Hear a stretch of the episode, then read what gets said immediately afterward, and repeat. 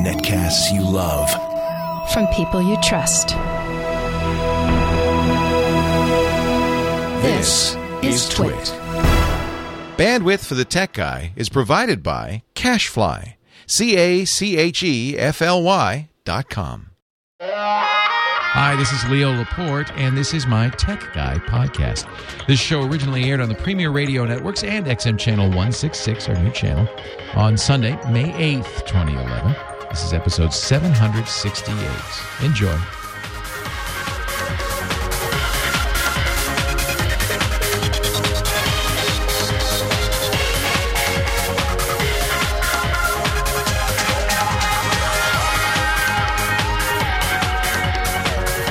Good day to you. How are you today? Leo Laporte here, the tech guy. And now it's time to talk about tech for the next couple hours at 88 88 Ask Leo. That's my phone number. If you have a, uh, a little comment, a question, a thought about technology and anything with a chip in it, too, by the way, not just computers, not just the internet, but cell phones. We talk a lot about them.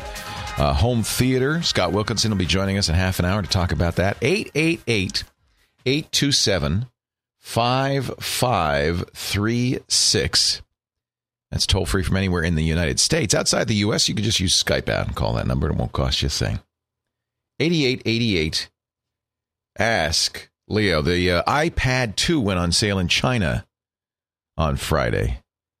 And uh, it's it sold out almost immediately. And I'm seeing that four were injured in a fight at the Beijing Apple store trying to grab an iPad.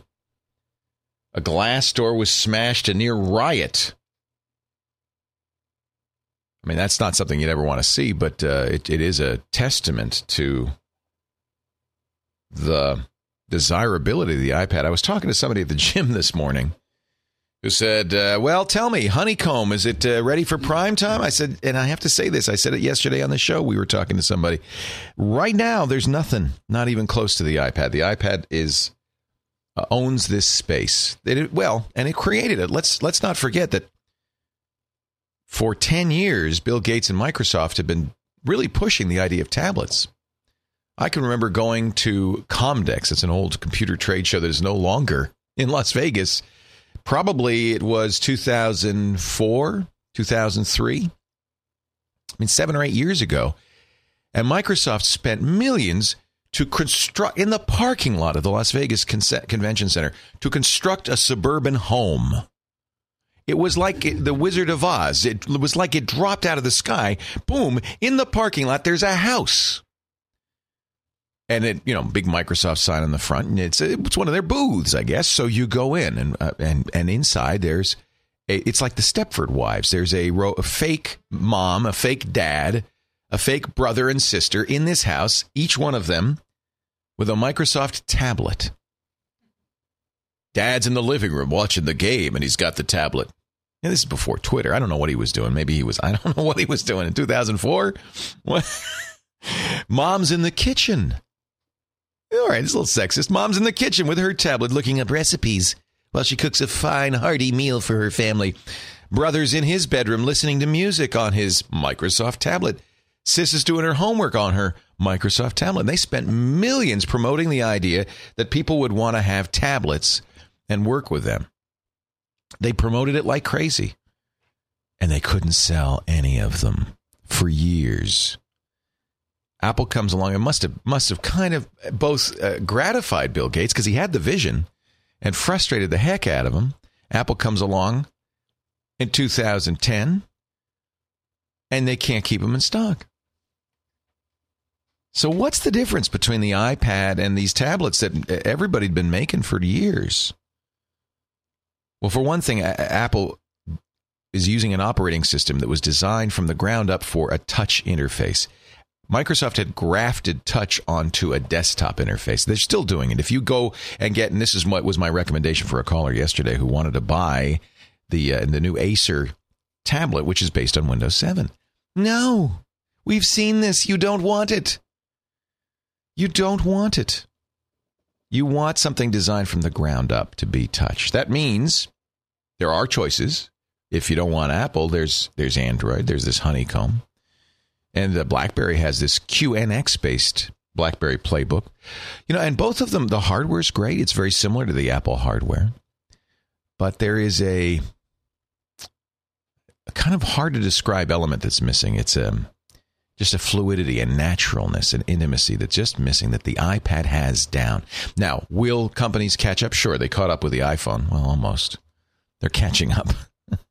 it took how long? Four years. I don't think it'll take four years in tablets, but it's not going to be this year. It's not going to be this year. And and uh, I think that the fact that they are beating each other up in Beijing to buy these kind of shows you the success. The lines started four hours before the stores in Beijing and Shanghai opened. They sold out within hours. Um, and we've seen this all over the world. A huge success. And the success of the iPhone continues. Uh, according to uh, ZDNet, the Between the Lines column, Larry Dignan writes this column. T Mobile, which is kind of the kind of fourth cell phone company, the one kind of in the in the rear, lost 471,000 customers in the fourth, fourth, fourth quarter or first quarter, January, February, March. Almost half a million customers. 318,000 the quarter before that, 77,000 a year ago. That's a lot of people leaving T-Mobile. You know, I use a T-Mobile phone, and T-Mobile I don't think is a bad company. I think the quality is fine, the service is good. It's I don't think so much that they're leaving T-Mobile because they don't like T-Mobile. I think they're going to Verizon and AT&T and they're buying iPhones. Verizon activated 2.2 million iPhones in the first quarter and their premier Android phone just 260,000. AT&T activated 3.6 million iPhones. That's 4.8 million for the quarter. Now it's still interesting. Google claims 350,000 Android phones are activated every day. That's far more. And everybody agrees that Android, in terms of uh, number of phones in the market, will surpass Apple sometime soon. In fact, the Android App Store will be bigger than Apple's App Store probably later this summer. So I think that the iPhone is seeing some real and uh, and and genuine competition. And while I do have an iPhone and use it, I prefer my uh, Android. I actually use a G- T-Mobile uh, G2X, which is uh, one of the most recent uh, Android phones. One of the reasons I like it is it is a dual core phone, two processors, much like the new iPad 2. Um, and there are only a few phones on the market that have two processors. The iPhone does not, and it is noticeably faster, snappier. You wouldn't think we'd be doing a lot of multitasking on something we carry around in our breast pocket, but yes, in fact, these are these are for many of us our primary computing device now, aren't they? These phones. So speed, amount of memory, variety of applications, all of those ease of use become very, very important. It's not just a phone anymore. In fact, the only negative I I have with these Android phones compared to an iPhone is the battery life. And primarily that's because I can't turn the darn thing off. I spend so much time with that thing on that I can only four or five hours later I, I can't make a call.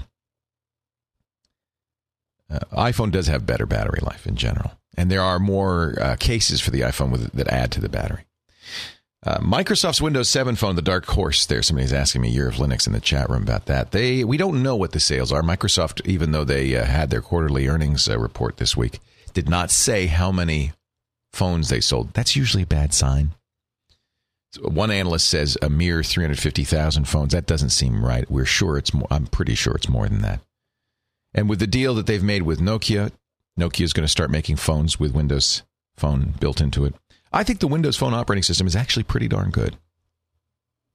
So I do think that that, uh, unlike a Microsoft Windows 7 based tablet, I think a Windows Phone 7 is a pretty compelling phone, especially for people moving to their first smartphone. But unfortunately, hardly any apps. And it, it, don't you buy these phones for what you can do with the apps, really? It's interesting to watch this happen because it's very much what happened in the uh, desktop market too. It's just that these it's like the desktop wars of the 90s all over again.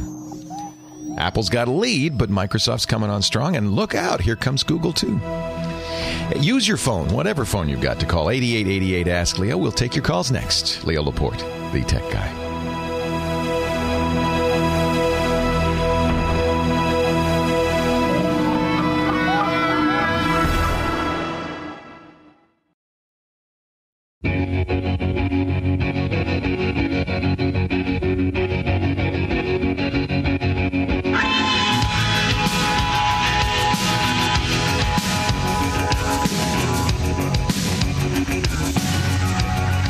Laporte, the tech guy.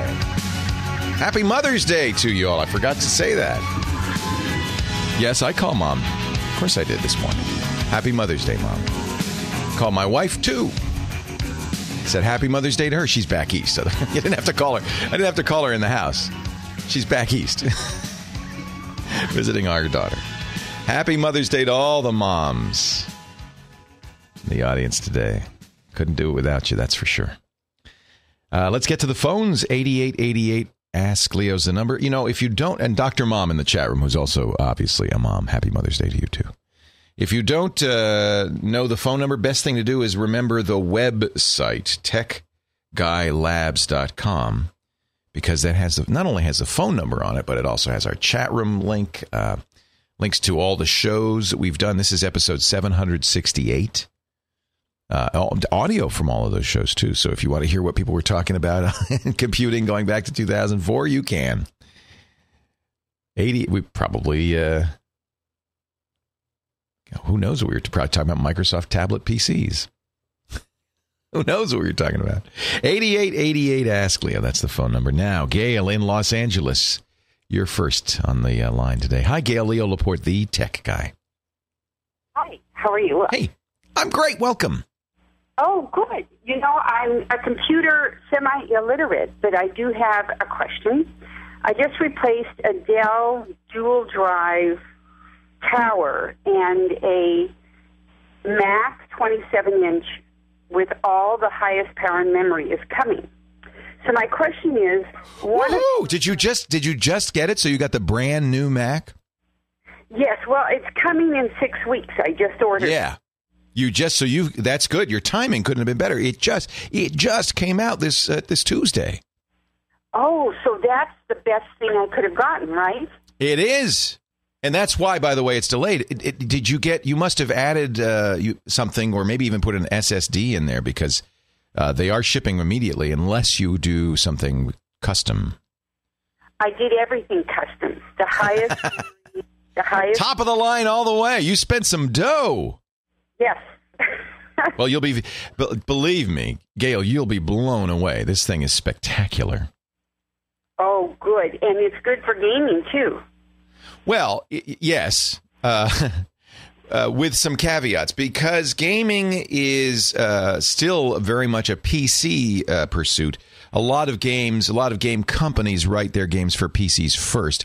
That's starting to change. One of the first things you'll do is sign up for Steam uh, and Steam is a gaming marketplace uh, that's run by a company called Valve. And the good news about Steam is uh, steampowered.com is that more and more games are being released simultaneously. Portal 2 is a good example. Simultaneously on both the Mac and the PC. So you you don't have to feel we no longer Mac users no longer have to feel like kind of redheaded stepchildren of the gaming industry. And that's, I think, very good news. What kind of games do you play, Gail? Okay, it would be World of Warcraft and then Dragon Age, too. Yeah, yeah. World of Warcraft will be awesome. Uh, frankly, it's not particularly demanding anyway. Let me see. Dragon Age 2. Do they have that on the Mac? I'm trying to check here. Yeah, I play that on uh, on my Xbox 360. Looks like that's Windows only for the moment, but it will only be a matter of time. That is a fun game. I love I love Dragon Age. Oh, good. But it is not Mac yet. So here's the deal on that. You have you can run it, but what you'll need to do is put Windows on your new iMac. Oh, I and Windows dollars. Yeah, good. So here's so you're you're kind of golden. It is certainly the hardware is more than adequate to run Dragon Age 2 fantastically. I do that. I have a Mac Pro with an i7, very similar chip to what's in yours, same video that's in yours, and all the games. If I want to run a Windows game, I like, for instance, um, I play StarCraft is available on both uh, Mac and Windows, but I, I, I for some reason I, I, like it on Windows better. So I play it on Windows, and I turn up all the, you know, all the textures, everything, the very max, and it just sails. And it should be the same on your beautiful 27 inch iMac. So if you have Windows on it, there's nothing you, no game you can't play. You've you you know you've spent a lot of money, more than you spent on that Dell, but that thing should last you quite some time as a very high end machine. That's wonderful, and yeah. Two hard drives on my tower. One of them still opens and the other doesn't. So they're going to transfer the one hard drive, but the other, uh, will I be able to transfer it at all? Yeah, they may. Just uh, it just depends what's wrong with it, you know. Uh, and and so you're going to bring it to the Apple Store and have them transfer the data over. Uh huh. Yeah. Yeah, they'll they'll probably be able to figure out if if if there's any way to get the data off, they'll figure it out. The, it's not. It's hard for me. I can't diagnose why you can't open it, but it may merely be a small error on it that could easily be worked around with the proper tools, and then all your data will be uh, available. You do back it up, though, right, Gail? Yes, and I don't have that uh, carbonite that you suggested yet, but I listen to your show all the time, and I'm learning. So, Gail, you say you're not so computer literate, but you just bought about the top of the line computer you could get, and and it sounds like you're you're in, you're going to have a great time with it. Well, you've given me confidence now that that I will. yes, you bought you bought a beautiful machine. That 27 inch display. I like having a big display. I think it makes your it improves your productivity. I don't. I use 27 inches at home. Um, while I do use, you know, uh, uh, when I'm on the road, a little 11 inch display, I really like having a big display. It means you can, you know, have a web browser and your word processor open. It's very easy to have multiple things open. And gaming, of course, is much more realistic the larger the display. So I think it sounds like you're in uh, you're in good shape. Well, thank you very much. I, I appreciate this, and thank you for taking my call. Gail, great to talk to you. I'm kind of jealous when they I just bought a Mac Pro uh, a few months ago. I can't really justify getting that new iMac, but they uh, they did some interesting things. One of the things they did with that new iMac, the one you got particularly, is they put two Thunderbolt ports into it. Now, it's an all-in-one. The iMacs are an all-in-one. That means you already have a display built into it. But you could attach a second 27-inch or 30 or in fact you could attach two more displays if you wished onto that. But going forward, Thunderbolt will also be very useful for very fast hard drives, video, and other things. That is kind of uh, uh, future proofing in a way. When you buy, you know, you when you buy a computer that is brand new with the latest chip, that's what's in this, and the latest video card and the latest ports, you spend more money. But what you're also doing is saying, I think I'm going to keep this for longer. Uh, you're you're you're future proofing it somewhat, and because Macintoshes in general and the iMac specifically are not really upgradable, you could add memory, but that's about it. Um, you do want to do that, I think. That Thunderbolt means that you can, for instance, get faster hard drives on there. You can uh, you could do stuff in a way, upgrade it externally. So I, I think that that's a, I think that's a good purchase. It's very expensive. You must. She spent probably, I'm guessing, well over three thousand, probably more closer to four thousand dollars uh, on that machine, uh, which is probably twice what you'd spend for a comparable PC. If all you were going to do is run Windows, I say I would say probably not uh, the best purchase. But if you want to run Windows and Mac and you want to run it top of the line and and get great support too, there's nothing you can do better. Leo Laporte, the tech guy.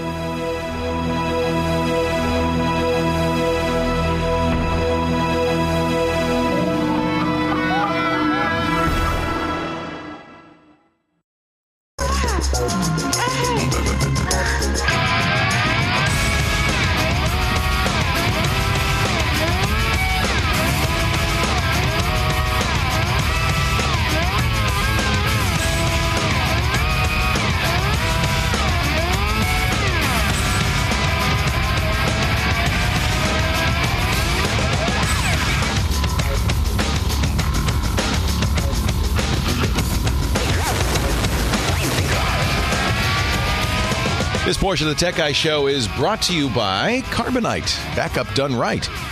Back it up. Get it back with Carbonite. Try it free for two weeks. Go to carbonite.com. Use the offer code Leo.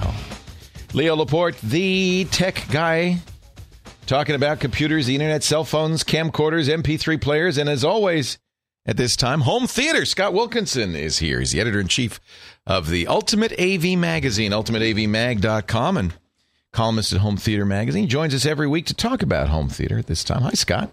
Hey, Leo. Happy Mother's Day to all you moms out there. Yay. Happy Mother's Day. Yep. So, as soon as, I, uh, as, soon as I- we're done here, I'm going to head off to uh, brunch with my mom. If you're a good p- son, uh, you would buy mom a home theater system. Absolutely. I bought I bought mom some years ago a TV with a built-in DVD player. That's as good as it gets, mom, right there. and a Netflix easy. and a Netflix subscription, which I have renewed like a dutiful son every year on her birthday for the last Excellent. four or five Excellent. years. So Very good. I think that's a good that's a good thing. She watches. Oh, absolutely. She gets to watch movies. It's kind of fun. It gives us something to talk about because uh, she says, "Well, what should I watch next?" So we get to talk about movies, and that's a lot of fun. What should I put in my queue? Yeah, that's kind of fun. And you know, Netflix actually has a nice feature where you can. I don't think it's well known, but you can follow people on Netflix. You can see what they're watching if they let you. Oh, really? Oh, I yeah. There's a that. kind of a Twitter-like uh, social feature, Hmm.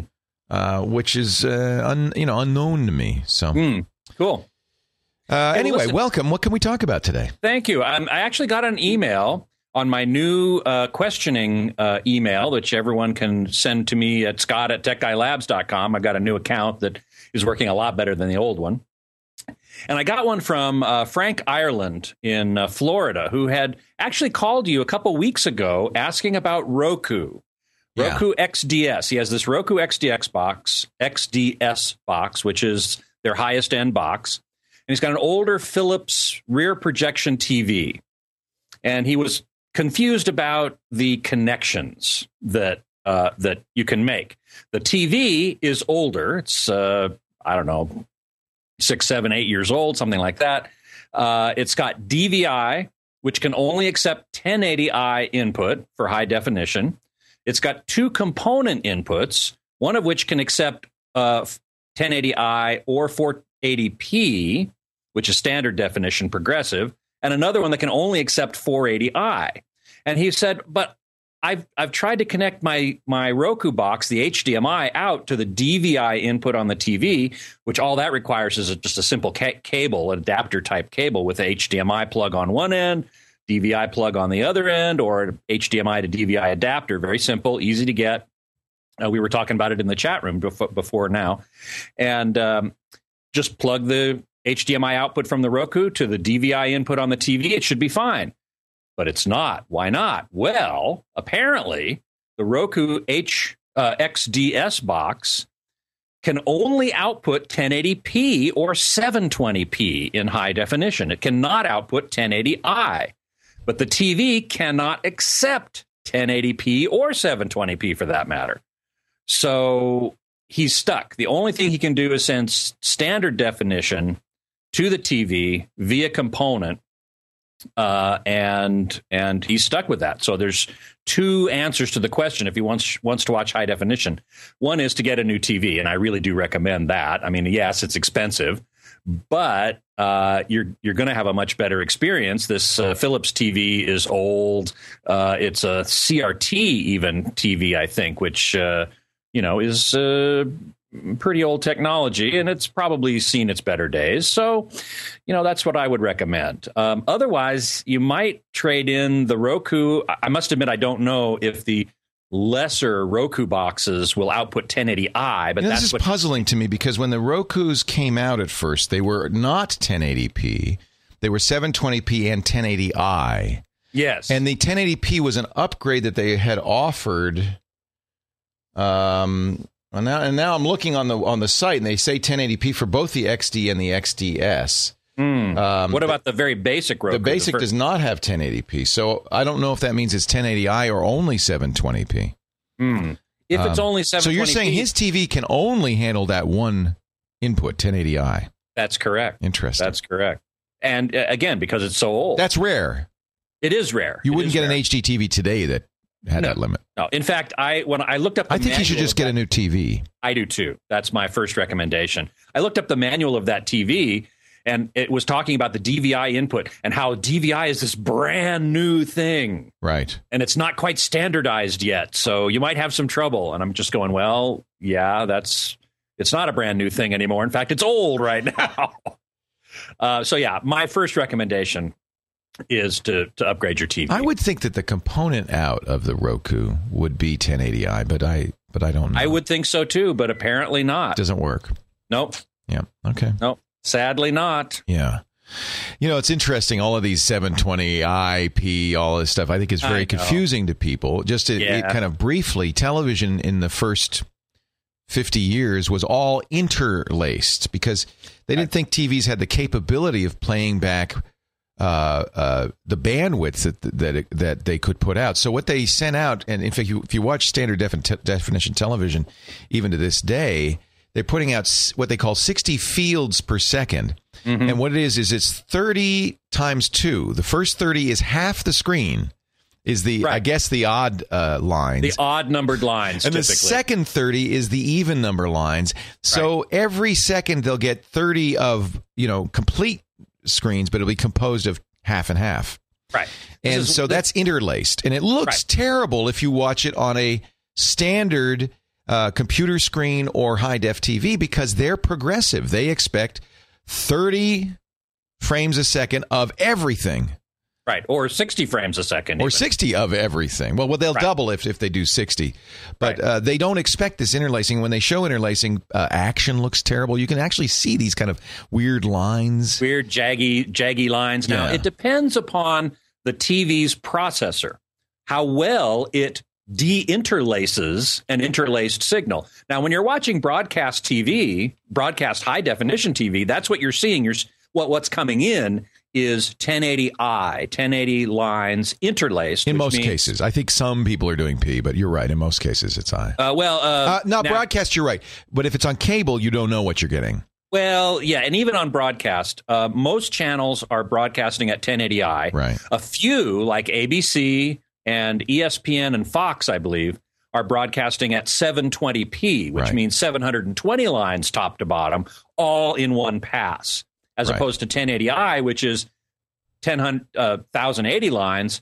The first, uh, the odd numbered ones first, 540 lines of the odd line number one, three, five, seven, so on, and followed by the even numbered lines two, four, six, eight, and so on. This is called temporal compression. It only requires half the bandwidth to transmit a signal because you're only sending half the signal at a time. I remember uh, only two years ago, we started doing a podcast, a video podcast called Mac Break, and uh, Alex Lindsay, my crazy partner, bought from Lucasfilm a very expensive camera that did 1080p, and we made it in 1080p.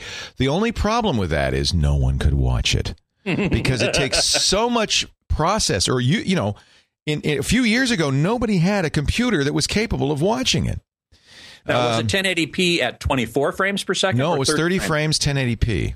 Okay, that's a very high bandwidth. It's a lot of data, and so that's where all of this interlacing, as you say, it's it's a form of compression called temporal compression, where we only send you half the picture at a time, and then your Right. TV puts it together, or actually your Yep. eye puts it together. Well, your TV actually, modern TVs put it together. They have a video processor inside that de-interlaces. Right. If they get an interlace signal in, they de-interlace it. And one of the things we test for in our TV reviews is how well the TV's processor does that de-interlacing. Some- Very important because if you get really uh, important. if you want to watch standard definition on an HD TV, it has to handle it. That's exactly right. Scott's the guy. Email him, scott at techguylabs.com, and read him on ultimateavmag.com. Scott, thanks for joining us. Thanks so much.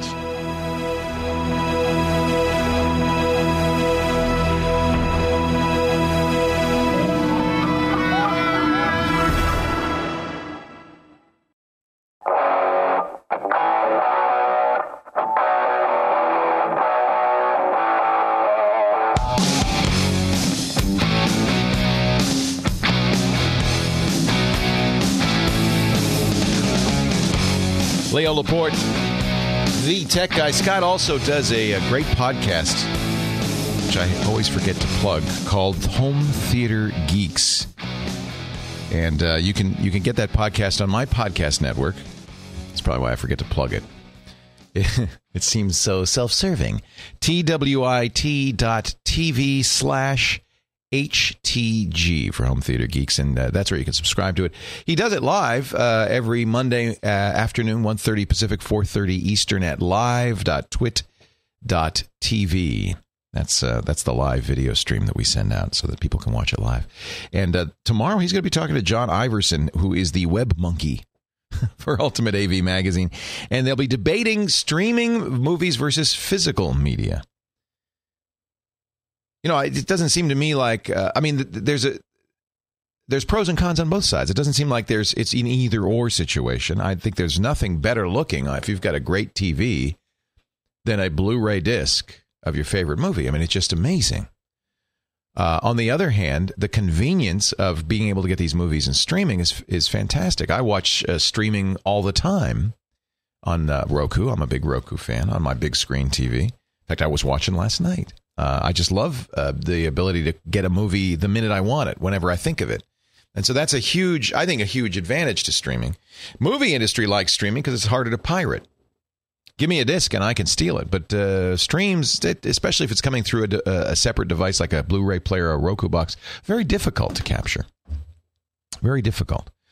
Now, the movie industry is going square, smack dab in the face of the internet service providers, who now are offering such draconian bandwidth caps that uh, there's some question whether you'll be able to watch movies much longer.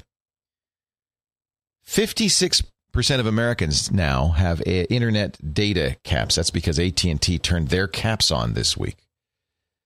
So Comcast allows you 250 gigabytes a month.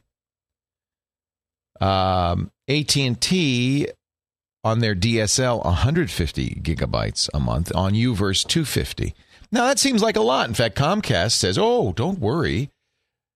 They say 99% of Comcast customers use significantly less than 250 gigabytes a month, significantly less. But I have to point out that's because we're only just now at the beginning of the streaming era.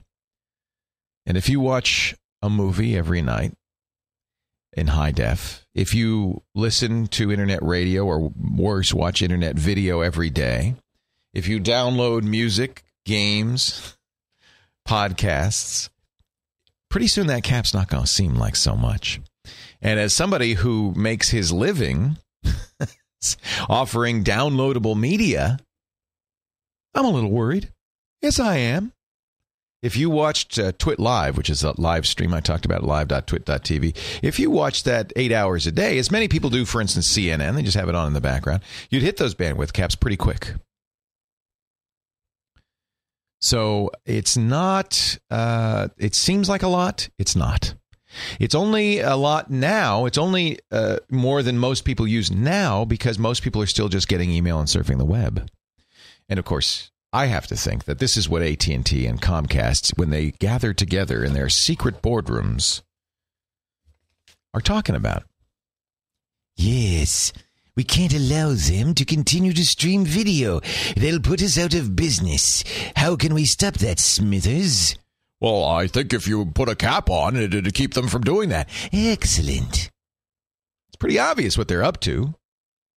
They're smart, though. They're doing it now before anybody notices. And then a year from now, when you say, Oh, I'd like to watch more movies on Netflix, instead of paying for an expensive Comcast subscription, or, oh, I'd like to use HBO Go and pay HBO directly instead of Comcast.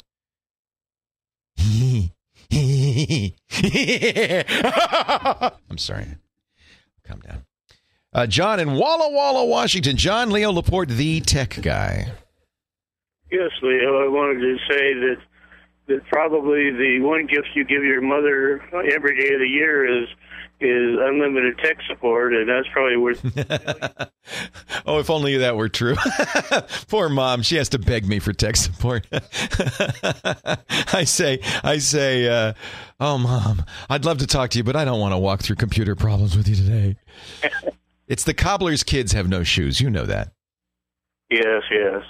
But I'll help any mom on the radio show. So, so, so many questions, so little Leo. Yeah. My problem. I try. I do try to help her, and mom is pretty. You know, well, the nice thing is, mom is very technically literate. She has an iMac. She has a MacBook. Uh, she has an iPad. She has an iPod, and uh, she uses them all. Yeah, yeah. Sure. Anyway, so what can my, I do for you? Happy Mother's Day, John.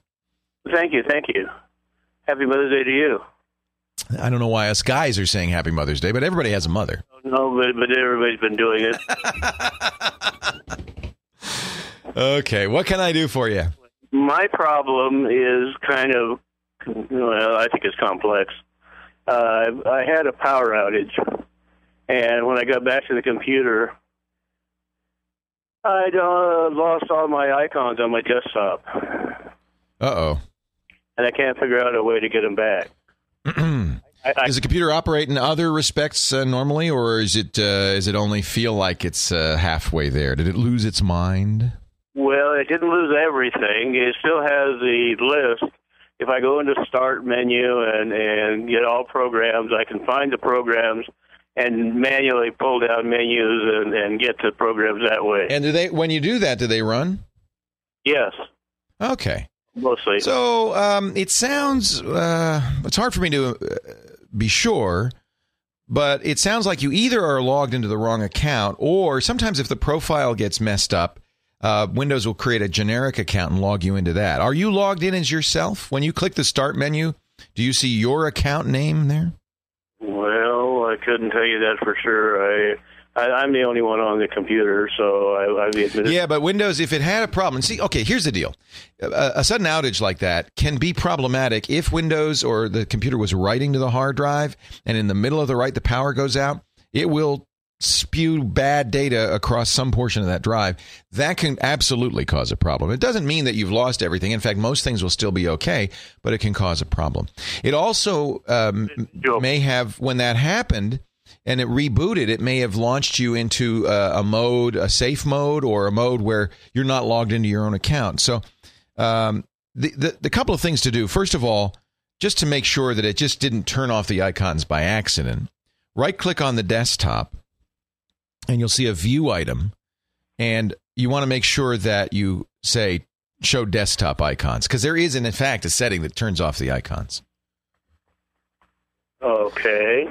So if it's, I mean, I don't know why that would have been flipped, but it could be. You know, the, again, when it spews data, it's unknown what it'll happen, and maybe it put a one in the uh, hide desktop icons uh, entry in the registry just by chance. You know, like a like a perfect shot. It just boom, and that's what happened. But uh, unlikely that's the only problem you have. Well, I, I mistakenly used one of those registry cleaner things that I downloaded, and and after that, now when you turn it off, it then it comes back. and says system disk is not not available. Uh, replace the system disk and press any key. Yeah, it's probably not the registry uh, cleaner. This is the side effect of the power failure. Uh-huh. Um, your hard drive did exactly what I just said, which is spewed data as it was writing, and it's damaged the drive. Good news, your data is probably all still there, most of it anyway. Uh, bad news, you can't boot the, the computer. So, a couple of things you can do if you're a do-it-yourselfer. Uh, get your Windows handy dandy Windows install disk. You do have one, don't you? Get your handy dandy window. If you don't, another another problem entirely. You might have a restore partition. Depends on the manufacturer. Um, check with your manufacturer to see how they expect you to reinstall.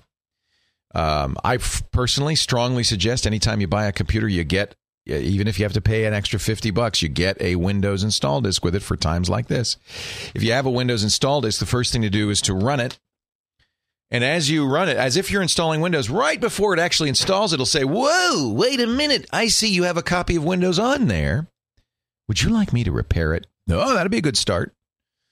So, what that does is it goes through all the Windows system files, looks at them, says, "Uh, that one's missing, that one's damaged, fixes it. That may be enough to fix everything. Chances are it's not, but it's certainly the first thing to do. Uh, if that doesn't fix everything, in other words, if you cannot then boot without the uh, install disk, um, it probably um, again this depends if you're a do-it-yourselfer or not. If if you're not, if you're not, if you're not a tech tech person, bring it in uh, to a good tech person, and they'll know what to do. Uh, what they will probably do is pull that drive out of the machine. First of all, make sure the machine isn't damaged. Sometimes you can have hardware damage from a power failure. Pull your data off the drive, put a new one in, install Windows, restore your data. You'll be good to go. Leo, or you can do it yourself. Leo Laporte, the tech guy.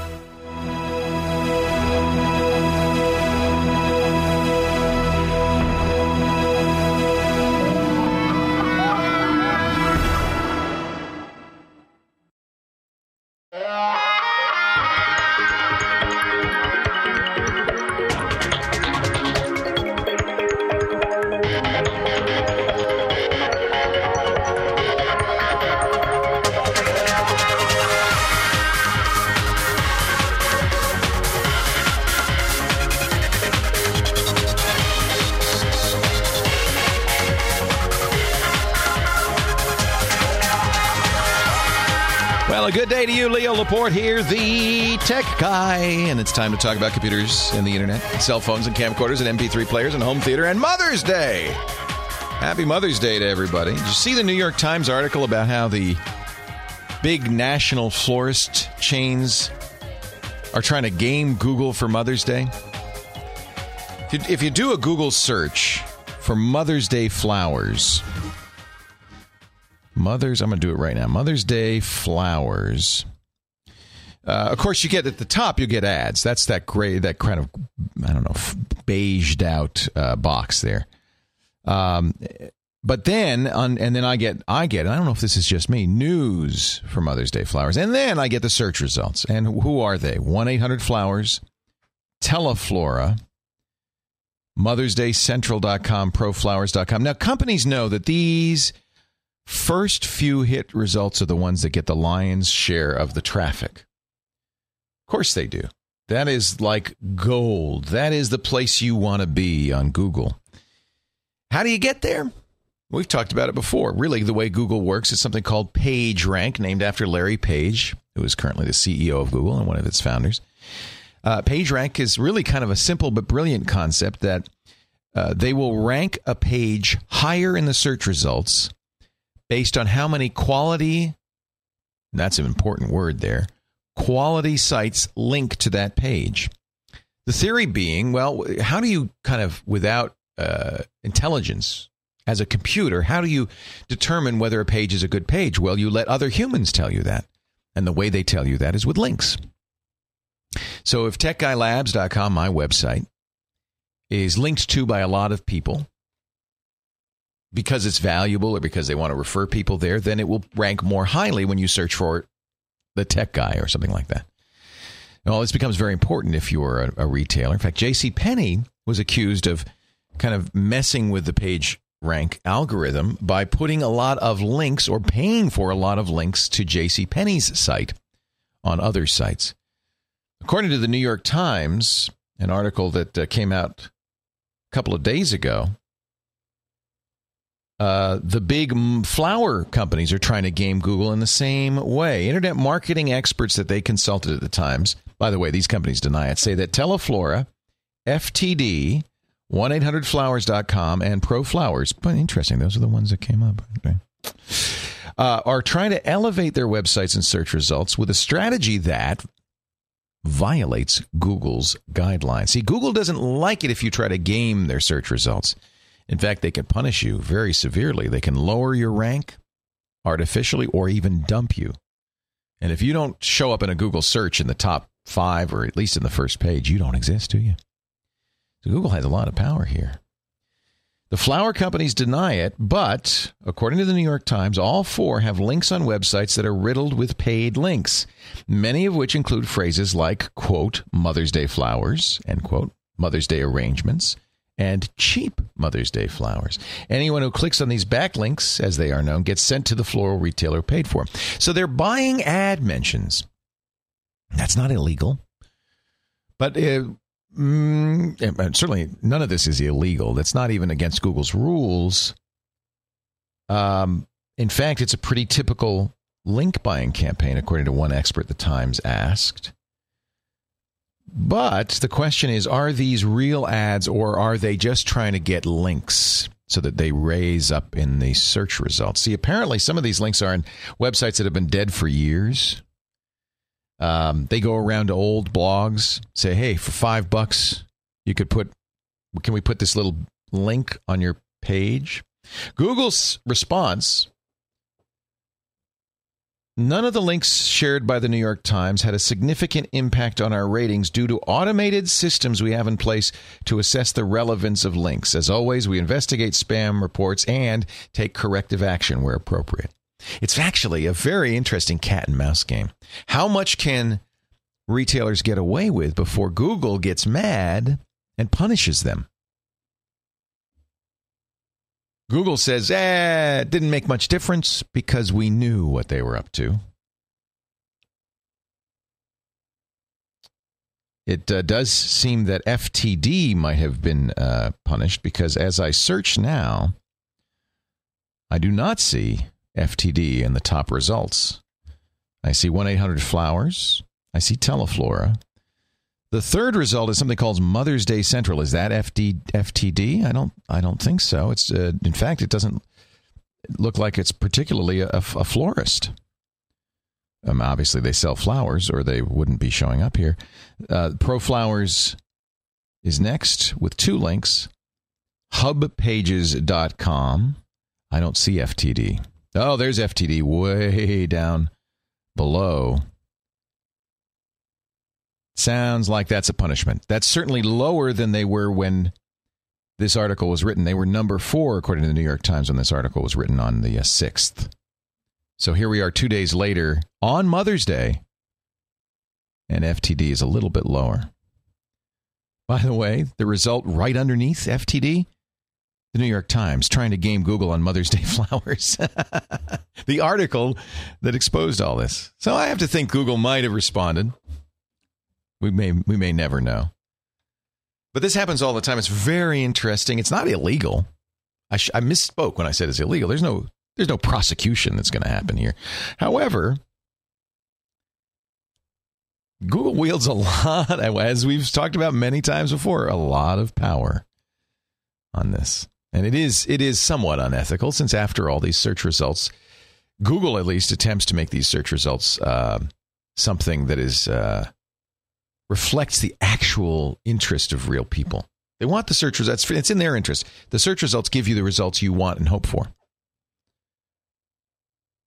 It's very. It's a. I think it's just fascinating. I don't. I don't know what there is to say about it, and certainly this is a, something that goes on all the time behind the scenes. Hey, let me briefly uh, talk a little bit about security issues on Macintosh. So many times uh, we've talked about the fact that Macs seem to be more secure because they don't have uh, the same number of bad guys going after them. That seems to be changing, unfortunately. Uh, there is a um, kind of a nasty Mac attack going around called Mac Defender, very similar to a similar attack that happens on Windows. You'll go to an infected website. A pop up will say, Hey, you've got a lot of problems on your system please download Mac Defender and it will fix them. And it's not. It's, of course, spyware. Don't. It does require uh, the user's uh, cooperation. So that's a little bit different. And now we're hearing that there's a problem with Skype. Skype 5 on the Macintosh. Uh, if you use Skype on the Mac, this is uh, fairly important. Yesterday, security researchers found a, a, way that a bad guy can take control of a Macintosh by sending you a message on Skype.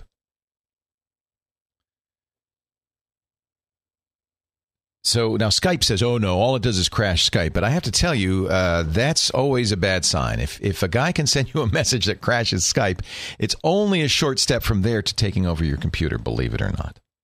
Pure Hacking, which is an Australian security research firm, uh, actually published what they call a proof of concept. You can actually do it to yourself. That's usually a pretty good indicator that this thing works.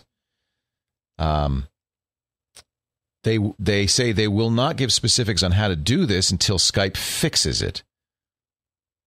Skype will release a fix next week.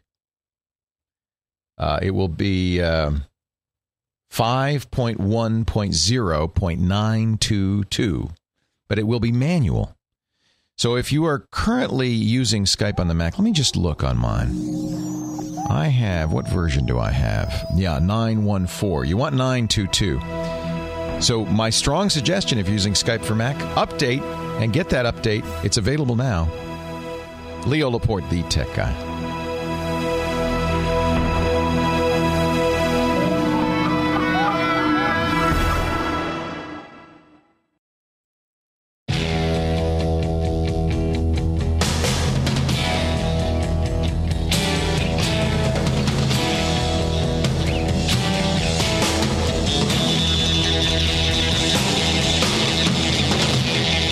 Laporte, the tech guy. So uh, Skype has made that. Uh, we were talking before the break about the uh, issues with Skype on the Mac. People could send a bad guy could send you a uh, message that would actually hack your Mac. Eh, it's nice. Um, the fix is to get the latest version of Skype, which for some reason Skype isn't pushing. Normally, when you run Skype, it says there's an update. Would you like it? It doesn't do that right now, but you can update to 0.922. Skype's got a lot of problems with this version 5 for the Mac. Mac users hate it. It, it made it completely impossible to use. They changed the user interface so dramatically, it's, it's just uh, confusing for everybody. In fact, so much so that Skype still offers the old version 2.8 on their website. And I know a lot of Mac users just said, oh, I keep using 2.8 or after upgrading say I'm going to downgrade to 2.8. 2.8 doesn't have the problem. Skype on the iPhone or the iPad doesn't have the problem. It's just Skype on the Mac.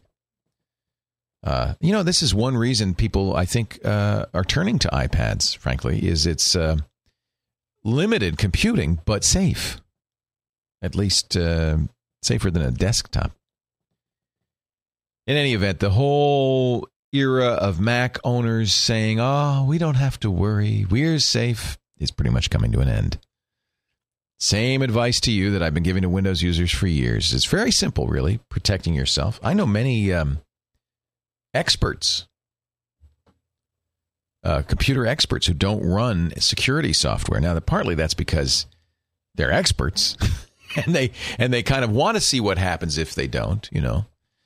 Uh, but they feel that if they behave properly, security software isn't necessary. And I think that that's an important message. Not to not use security software, you should be using it. But that behavior is the most important thing. And I'll tell you the things you got to do. And it doesn't matter what you're using Windows, Mac, or even Linux. First of all, very important turn on operating system updates. They should be automatic, they should happen the minute they're available.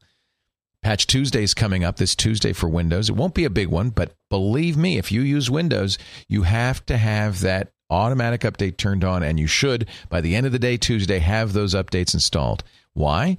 Because bad guys look at them and it's a roadmap for them on how to hack a system. So as soon as they're offered, you better patch. And this is true for Mac and it's true for Linux. The, and turn on automatic update. Do, do, do not turn it off. You can turn it on in such a way that it just notifies you. That's usually how I do it. I say, uh, download in the background and then say, I'm ready to update. Then I'll decide when to update. But don't wait too long. Do those updates as quickly as possible. That's the most important thing you can do. The se- number two in protecting yourself, also equally important, have a firewall. Now, Windows and Mac have software firewalls on the operating system, but truthfully, uh, as good as those are, they're not enough. When you go online, you shouldn't be going online directly. You should be going online through a router. Now, if you're using Wi Fi, you already are. If you're uh, wired, you shouldn't be connected directly to the DSL or cable modem. You should have a. They're inexpensive. It's the best protection you can buy. Little inexpensive router. Normally, you buy them to share internet, but maybe you're just one person. You say, I don't need a router. Yes, please. The reason being that's the attack surface. That's the thing the bad guy sees. The bad guy out there on the internet, he's coming in through the internet. What's the first thing he sees? Well, if it's your computer attached to the internet, it's your computer. And there's a lot more he can do with that when he it's the first thing that he sees, the first attack surface is the router. They're dumb. That's good. The the bad guy hits him with an attack. The, the router goes, huh? What? I don't know. Eh, never mind. It ignores it. It literally discards it. And in fact, a router that's pro- pro- properly set up won't respond at all. It's called stealthed. My friend Steve Gibson, the security guy, as far as I'm concerned, created this concept. He said, you know, and, and before Steve Gibson, routers would respond. You'd come knocking at the door. Hello, I'm I'm your friendly neighborhood uh, uh, nice guy. Yeah, that's it. Uh, knocking at the door on port, let's say port 113, and the router would say, "No, it's closed. Go away." Well, you don't really want that response because it, the, the the the hacker goes, "Well, at least I know I have a machine on the other end. I'm going to keep hitting it." What you really want is nothing. Not nobody here but us chickens, but nothing. Stealth. Hacker comes and knocks at port 113. Silence. Well, as far as the hacker knows, there's nothing there. That's what you want. You don't want to give him any reason to keep attacking. So the hacker goes, ah, nothing there, keep moving. the good news is there's plenty of people who aren't listening right now, who have their system sitting right on there, who are responding, who are not in stealth mode. The hacker's got plenty of other people to attack. That's good for you. that means he, he doesn't have to keep hitting at you. He goes, eh, well, whatever. Moves on. So Number three, have a router or a firewall of some kind attached. Actually, it's number two to your system. Number three is really about you. It's it's understanding that in order for a bad guy to get on your system, he's got to get you to do something. He's got to get you to run some software. Now, there, there's an exception here, and that's if there's something wrong with the way your system's configured. If if those updates aren't applied, sometimes a hacker can get on your system without you doing anything. But if you've kept the updates, if you've got your firewall on, then the hacker has to convince you to do something, either by sending you, and this in the case of this Mac Defender, a warning, a pop up that says, "You've got a virus. Quick, download and run this program." And if you say, "Oh my gosh," he always tries to scare you, right? Because then you won't be thinking oh my gosh, I better do something. And you download it and you run it. Well, you just ran the guy's program. You just installed the malware. So be really skeptical. You, I want you to be cynical about stuff that you get on the internet. Every pop up, every offer, every file. I want you to think, huh, really? Huh, I don't know about that. Really? No. Better to say no to a legitimate offer than to say yes to a bad guy, even once. Because I tell you what, you get stuff on your system, you're going to really rue the day. So number three is be a, be a cynical son of a gun. say no, I don't believe you. That's not free stuff. There's no pictures of Osama bin Laden on the internet. No, I am not going to fall for that. I'll tell you a good one. See now, tell me what you would do if you saw this. Happens on your Facebook. You go, you go to your Facebook, and your best friend posts on your wall saying, "Oh boy, I got a video of you last night. You won't believe." It's from your best friend, and there's a link, and you go, "Oh wow, I thought I was home last. Maybe I did. I. Oh my goodness, did I do something? I I better see." So you click that link. You see, you're a little scared, you're a little nervous, and it came from your best friend. What could be wrong with that? And it pulls you to a page that looks just like YouTube. You don't look at the top of the browser to see that it's not YouTube, it's HackerTube. It looks just like it says it's YouTube. And it says, oh, can't play the video. You need to update your flash. Oh, quick, click that link, update the flash. Well, that ain't flash. Oh, did you fall for it? Yeah. So that means that your friend's page was, Facebook was hacked because he fell for it. And as part of the hack, they sent it out to everybody he knows, the same thing. Don't fall for it be very suspicious about stuff that comes in from even from friends. Email attachments, don't open them. You do those three things, uh, truthfully, you'll be safe. It's good. Number four, have a good antivirus or or security tool on there because that'll that'll back you up when you accidentally do click on that link. And number five is have a good backup so that if you do screw everything up, at least you can un- erase your hard drive and start over. Good security software, good backup. Those are the five things. And Mac folks, you got to do it too. Sorry. Leo Laporte, the tech guy.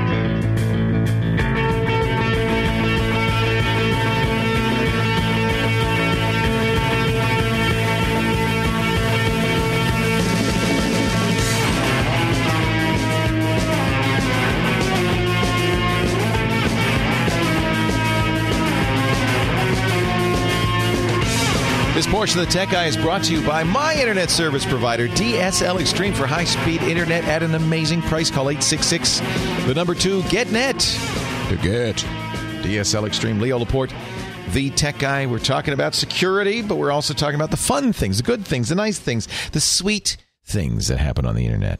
I don't always want to focus on the negatives. If you protect yourself, then you can move on and, and use the internet to change the world. Uh, Larry's on the line from Mill Valley, California, listening on the great KGO in San Francisco. Hi, Larry. Hi, Leo. Good morning. Good morning. Um, a minor but annoying problem. I bet you've never heard that before. there, you know, I like that though because I have to say, as a computer or a technology user in general, a lot of times we put up with minor problems. It's like, well, it's going to take me a lot of time to figure this out. I'll just live with it, and it's really worth getting it fixed. With it, so I'm hoping you can figure it out. It's uh, okay. Microsoft Outlook, and whenever I boot it up or turn it on, I get a a, um, a reminder popping up that's for a, um, a a credit card payment that has already been made. And when I try to dismiss it or close it, uh, it says cannot turn off the reminder. You may be reminded again. Cannot locate reoccurrence information for this appointment. And I've gone through every drop down menu and even gone online trying to search for it, and I just cannot find a solution. So I'm hoping you or one of your uh, listeners uh, might have one.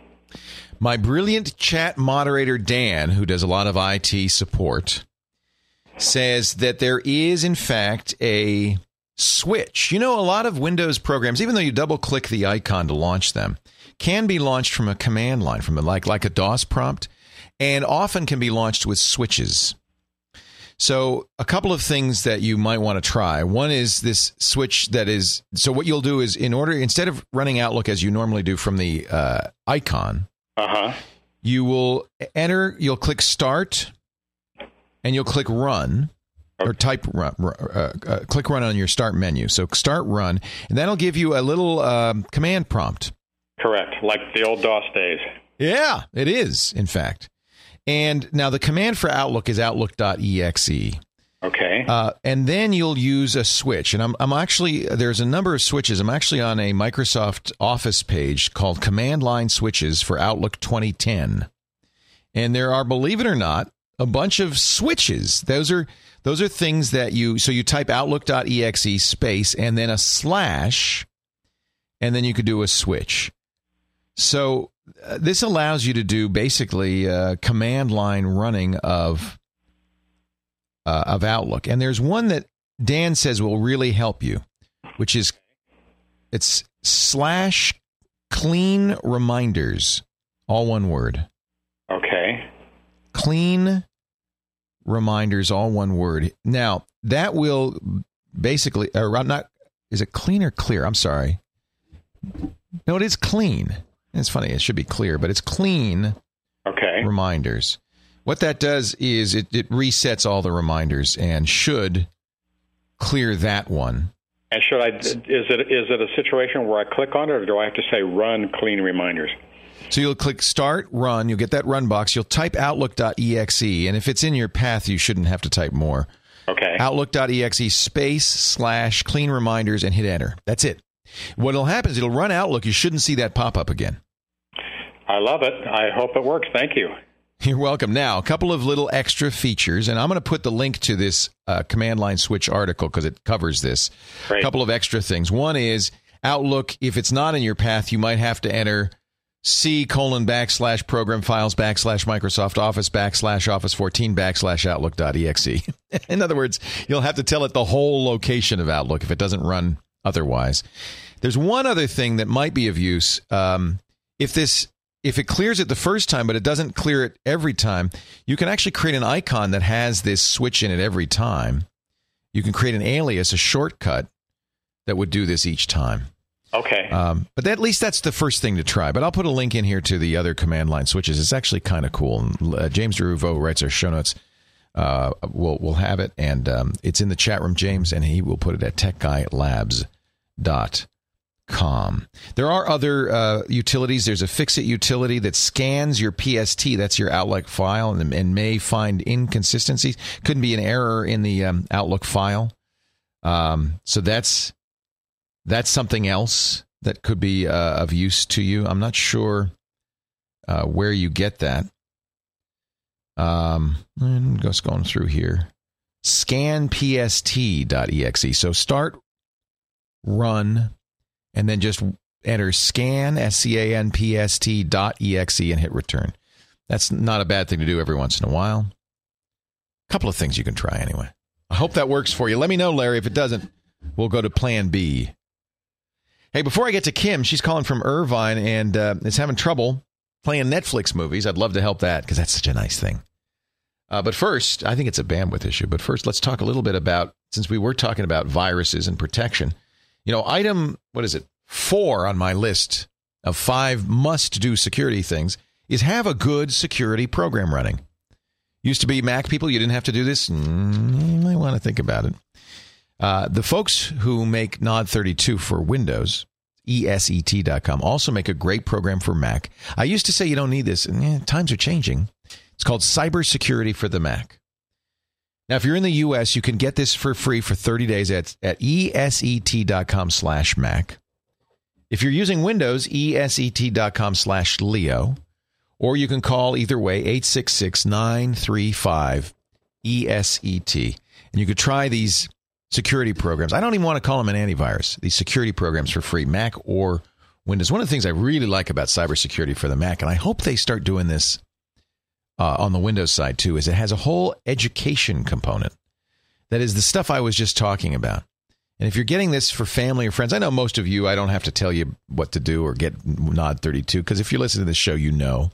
But if you're talking to family or friends, and maybe it's somebody who's not a real computer whiz, this educational component is such a good idea.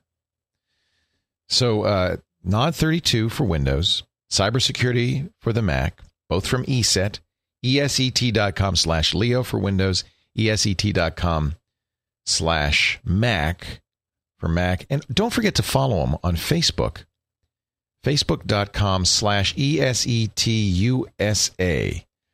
Uh, if you follow them on Windows, uh, I mean on Facebook, they have a you know little bonus programs and, and fun stuff. It's worth it's worth following them, and also a free trial.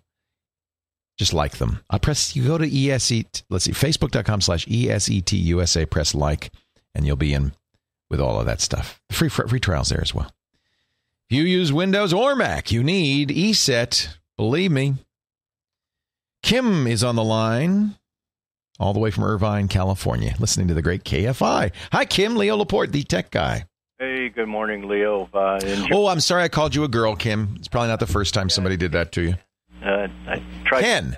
your screener, but this, Ken. Hi, Ken. good morning. Good morning. What can I do for you? Well, I I uh, just bought a uh, Sony uh, Media Player N100. And, okay. Uh, I'm running it on an uh, Ethernet feed out of my uh, router. Good. And uh, so I figured I'd get the best performance that way. Yeah, when you're streaming the the um, when you're streaming video, you it's always better if you can to do it uh, hardwired. Right.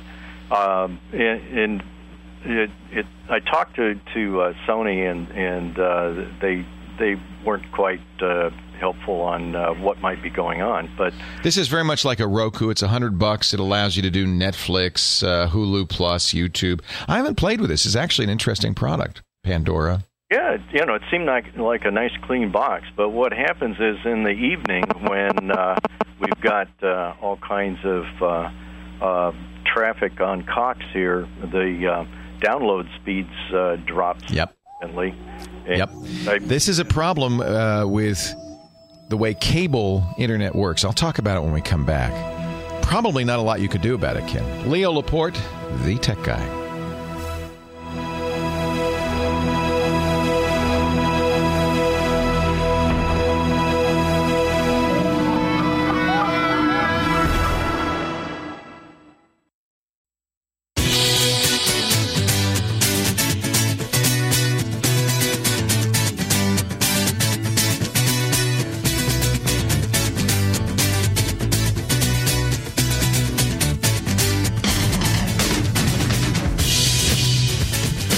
Leo Laporte, the tech guy. 8888 Ask Leo, episode 768. You can find notes, answers to questions Links that I mentioned all on our website, techguylabs.com. While you're there, visit our chat room. 800 people in there today, all gassing away. They're actually uh, they're actually great. They're kind of, I consider them my my brains. They answer the questions that I can't answer. 8888 Ask Leo. So you're not just asking me, you're asking a vast army of geeks. Rick, oh, I was going to say something to Kim about the media player. Uh, and and particularly about his internet bandwidth, Ken, not Kim, about his internet bandwidth. Um, the way cable modems work is the bandwidth is brought to the head end. There's a certain amount of bandwidth the cable company brings to the head end. This is actually the same way cell phones work. If you just replace the word head end with cell tower. So there's a certain amount of bandwidth there. And then from the head end, it's split out to all the people in a neighborhood. So the pipe gets saturated locally. DSL is a little different. The the pipe gets saturated back at the central office. It's in fact easier for them to throw more bandwidth at it because it's the central office. In order for the cable company to put more bandwidth into your setup, they'd have to bring more bandwidth to the head end, which is a box somewhere in your neighborhood. It's the box all of the cable connections in your neighborhood go to. So it's a choke point. And it really is dependent on implementation. Some cable companies put more than enough bandwidth in there. So if everybody in the neighborhood's looking at Netflix all at the same time, no big deal. But Kim, it sounds like in your neighborhood, Cox did not put enough bandwidth, or they maybe attached more people to that head end than they should have. Instead of 200, it's 2,000 or instead of 2000 it's 20,000 you know if there's a lot of people on the head end and you happen to live in a neighborhood where a lot of people are using the cable internet at the same time that's why you see it gets bad at night doesn't it? There was a, a study published recently that said about 40% of all internet prime time traffic is is streaming Netflix. It's how popular it is. And you know that that's scaring the cable companies like crazy.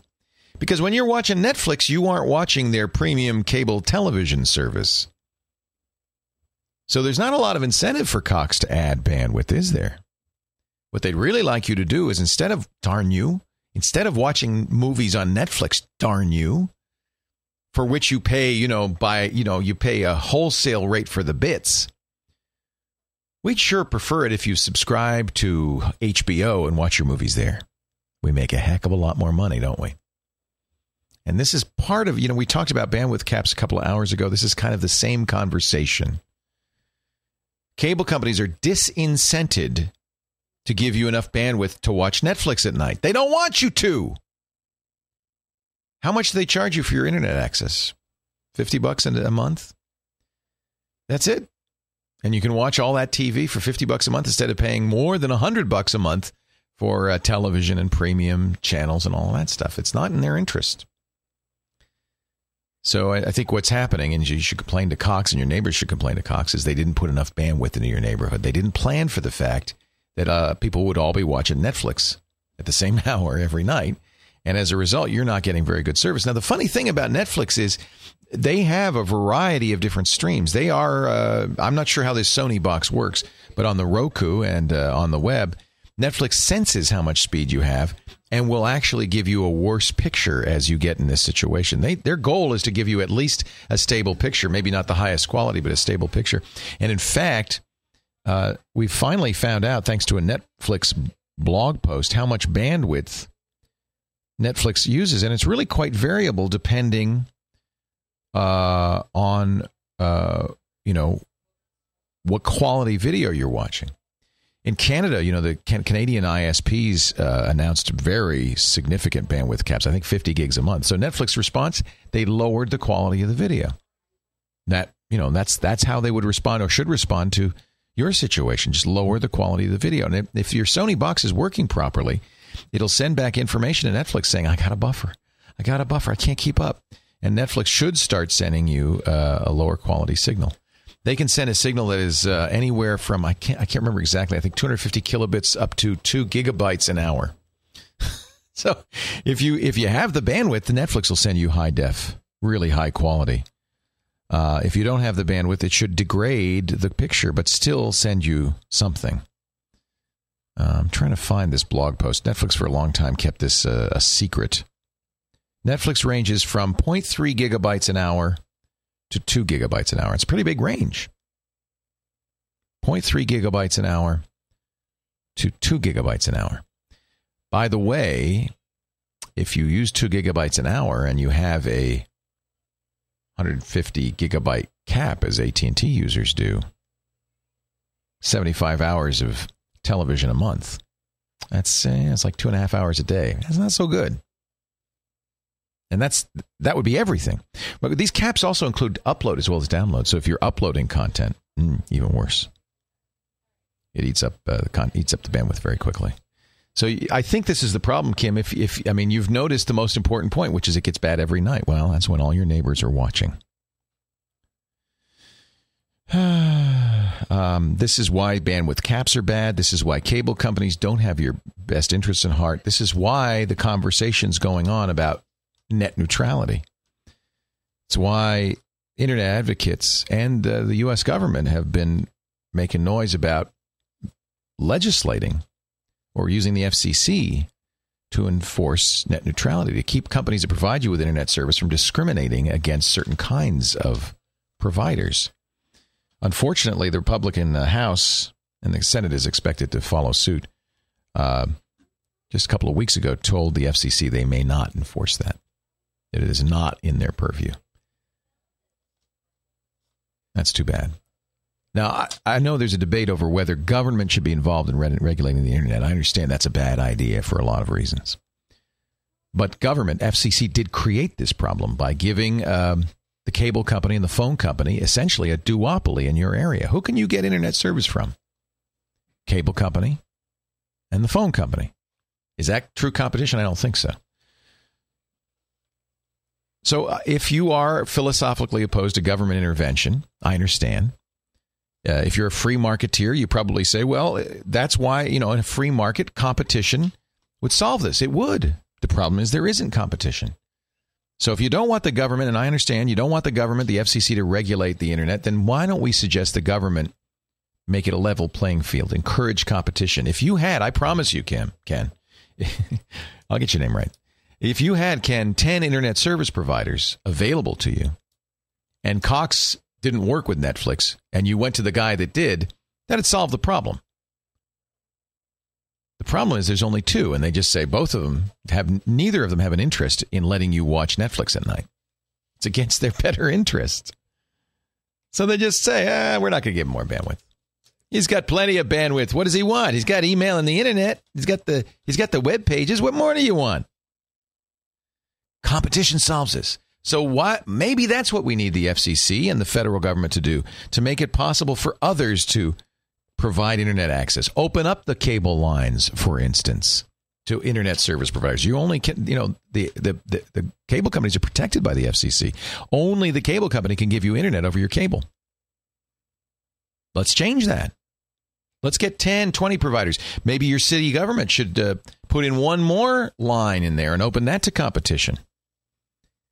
Just as they have a gas line and a water line to your house, maybe they should have an internet line to your house. I don't think that local government should provide internet access, but what if they put the line in and then said, let's get uh, 10 different companies using that?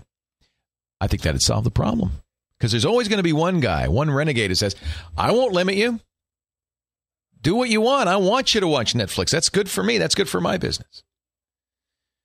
All right, I want to remind you before we get back to uh, the calls, I want to remind you about backing up because we got to do that every Sunday. You got to back up. You know that. You hear these calls of people have lost everything precious wedding photos, baby photos, financial records, music, video, stuff that they thought was safe on the hard drive. It's not. Every hard drive dies. That's why I tell you to use Carbonite. Carbonite online backup. It's got everything you need. It's automatic. It backs it up to the internet. So when the worst happens, disaster or human error, or a dead hard drive, you can get it back. In fact, you don't have to wait till then because anytime you go and log into your Carbonite account on any computer or any smartphone, there your data is ready for you. So it's online storage, online backup, and it's less than five bucks a month. Unlimited. You got to try it. Go to carbonite.com, use my name Leo for two weeks free if you decide to buy two months added to your 12 month subscription. Carbonite.com. You got to back it up to get it back, so do it right. With carbonite. 8888 Ask Leo. That's my phone number. I'd love to hear from you. 888-827-5536. We go back to the phones. I'm going to stop talking. Your turn next. Leo Laporte, the tech guy.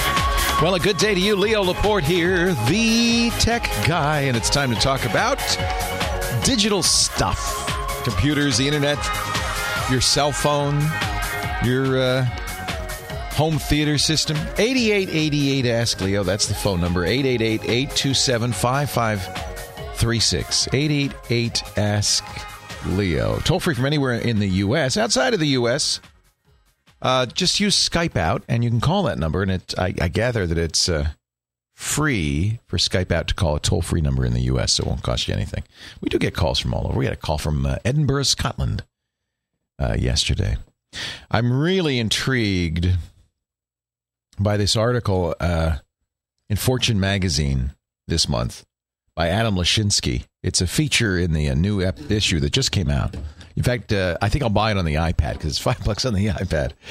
Uh, Inside Apple. Lashinsky broke through the curtain of secrecy that surrounds Apple Computer, interviewed many Apple employees, of course, uh, on the QT, because that's a sure way to get fired, is talking, talking to the press about Apple. I mean, fired, not censured, not yelled at, fired. Uh, one of, and he tells many anecdotes about how Apple runs. It is really um, Steve's dictatorship. I don't. I think that's not a surprise.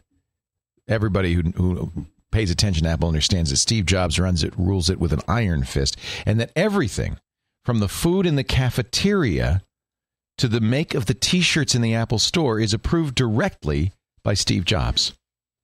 That's it. in fact, he says that uh, the training uh, f- uh, to be an Apple executive really involves preparing to present to Steve.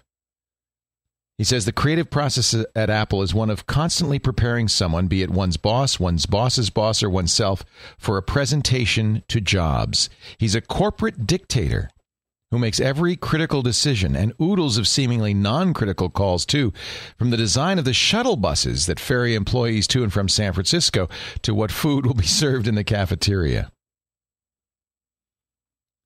The, the story that's really making the rounds is the behind the scenes of the collapse, the failure, the flop that was Mobile Me. I don't know if you remember when Apple released Mobile Me uh, some time ago. was a couple of years ago. Um, they replaced their uh, iDisk service with a more grandiose service that had an email and you store photos and and and Apple charges for this hundred bucks for a year of Mobile Me service. But when it was launched, it was slow. It was down. A lot of the press panned it, saying it's not ready for public release. According to Lashinsky, Jobs summoned the entire Mobile Me team for a meeting at the company's on campus town hall, accusing people of, quote, tarnishing Apple's reputation. He told the members of the team that they should, quote, hate each other for having let each other down. And went on to name new executives on the spot to run the team. You're out of here, he said. Can anyone tell me what Mobile Me is supposed to do? Jobs asked, having received an answer. The correct answer, I guess. He says, So why the blankety blank doesn't it do it? This I thought was interesting. He's talking about Walt Mossberg, who writes for the Wall Street Journal, eh, ostensibly an independent reporter, although I have to say he sure loves Apple. He says, Mossberg, our friend, is no longer writing good things about us. well, that's when you know something's a problem. when your tame journalist stops writing good things. Oh boy, this must be bad. I can't wait to read this article. I haven't uh, downloaded it yet, but uh, the stories are starting to come out from it. Pretty incredible. St- Jobs is apparently has authorized a, a biography that will be uh, written and published next year. But you kind of figure if Jobs is approving it, it's not going to be exactly uh, unflattering, is it? Wouldn't you like to hear the real story? I guess I'm not alone. This is uh, this is going to sell a lot of copies of Fortune Fortune magazine. 8888 uh, Ask Leo. Let's get back to the phones. And uh, Rick from Long Beach is our next caller. Hi, Rick. Leo Laporte, the tech guy. Hey, Leo. Hey, uh, any chance we're going to three by five cards uh, anytime soon? yes, the future is paper, my friend. Paper is. You know, it's funny though because uh, uh, for a long time, uh, uh, everybody agreed that technology, computers would replace office. Remember, we used to talk about the paperless office. I don't see any evidence of that. Doesn't work. As a matter of fact, they tried that in uh, you know the court process and paralegals and faxing stuff over, and uh, it's that case after case, you know, it's ruled that it doesn't, it's not applicable. You know, isn't that funny? I I'm not sure why. We're just I think we like physical the physicality of paper. Somebody some wag once said the paperless office has about as much future as the paperless bathroom. okay, at, well, you know. Although we're working on that too, aren't we? What can I do for you today? Well, okay, I have a screaming state of the art, beautiful computer from 10 years ago. so I'll give well, you an idea. There you go. There's your problem right there. Go ahead. I actually I got a, a Dell XPS with Windows XP, and I actually had to wait like six weeks for XP to come out. So whenever XP came out is when I got my computer from Dell. And, That's about right. Ten years ago. That's about right. Yeah. Yeah. And I uh, the motherboard is the same motherboard. And over the years, you know, I've had uh, through the office competent uh, legal tech people replace this or that, maybe a drive. You know, I've replaced my hard drive. I have two hard drives. I have a C drive, which is about a 350 uh, gigabyte when that was the highest you could get. I have two of them. In one, I put my op, my operating system and my programs, and then what I call my Z drive, I have all my info and I back my info up to a uh, um, to Carbonite. So, and I did have it the same thing that your that your previous caller said, where all my icons on my desktop disappeared. I have no idea why, and I just went to Carbonite and put them right back on. It was amazing. But here's a problem I'm having right now. My computer started slowing down when I would boot up. Um, it would get slower and slower and slower. Um, it would boot up into what looked like the old DOS, and then the cursor flickers, and then um, I now have to. It asks me, um, no matter how I shut down my computer properly or not, it says Windows has not started properly. Yeah, your hard drive's gone bad. Oh, is that what that is? Yeah. Okay. Are you surprised? Ten years? hard drive actually I re- I replaced when the th- whenever 350 was the highest you could get. As a matter of fact, I even stock 350. I went well, you know what? CompUSA. So they've been gone for five years. Com, yeah, if you bought it at CompUSA, it's been a while. Um, yeah, the hard drive's gone bad. It, what it's not dead, but it's dying. Okay. And so as as the hard drive um, uh, has more difficulty reading parts of itself, it'll slow it down. And that's pretty much commensurate with what you're saying. You're getting that check disk uh, error uh, on boot. Um, my my advice to you, and but you know, you could get for what you paid for that 350, you can get a two terabyte now. Yeah. Would, say. Well, I did. You know what? I did take it one time. It, it seemed to boot up, and I went through the process, and then it didn't light up. You know, my screen was like blank. So I, I got scared. I went to the Geek Squad at Best Buy. They they hooked it into their system. It booted up properly. And they said, "Well, maybe your graphics card. We don't know." No, no, it's your hard drive. You jiggled it around. It worked for a moment. Okay. it's a hard drive is almost certainly the hard drive is bad. Uh, I would that'd be the first thing I'd replace. The good news is not an expensive thing to replace. Although a ten year old computer, there's going to be a lot of other reasons why it's slow, including the amount of memory, the processor itself, which is probably a Pentium four, uh, the operating system. You could probably get a computer that would be oh on the order of ten times faster for well under a thousand bucks right now. I, I think this might be the time. This might be a sign. Your computer is senile. Uh, our, arterial, arterial sclerosis of the hard drive. Time to get a new one. Leo Laporte, the tech guy.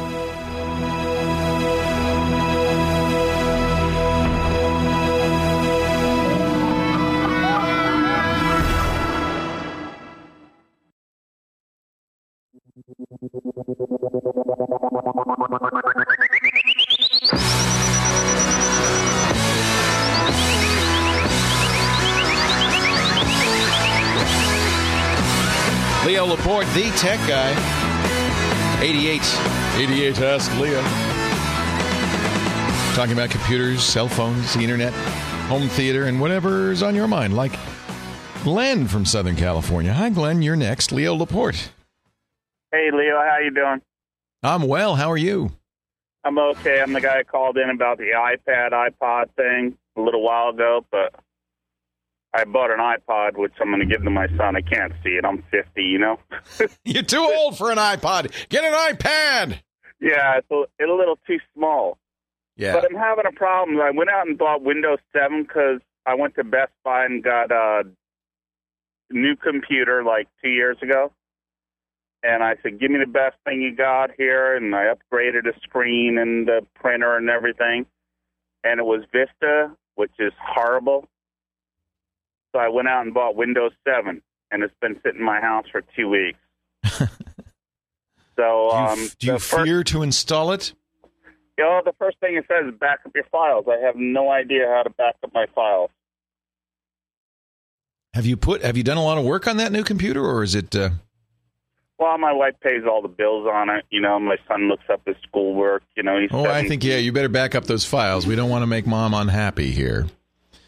Um, Can you help me out here? I'm going to go buy an iPad too, but help me out with this.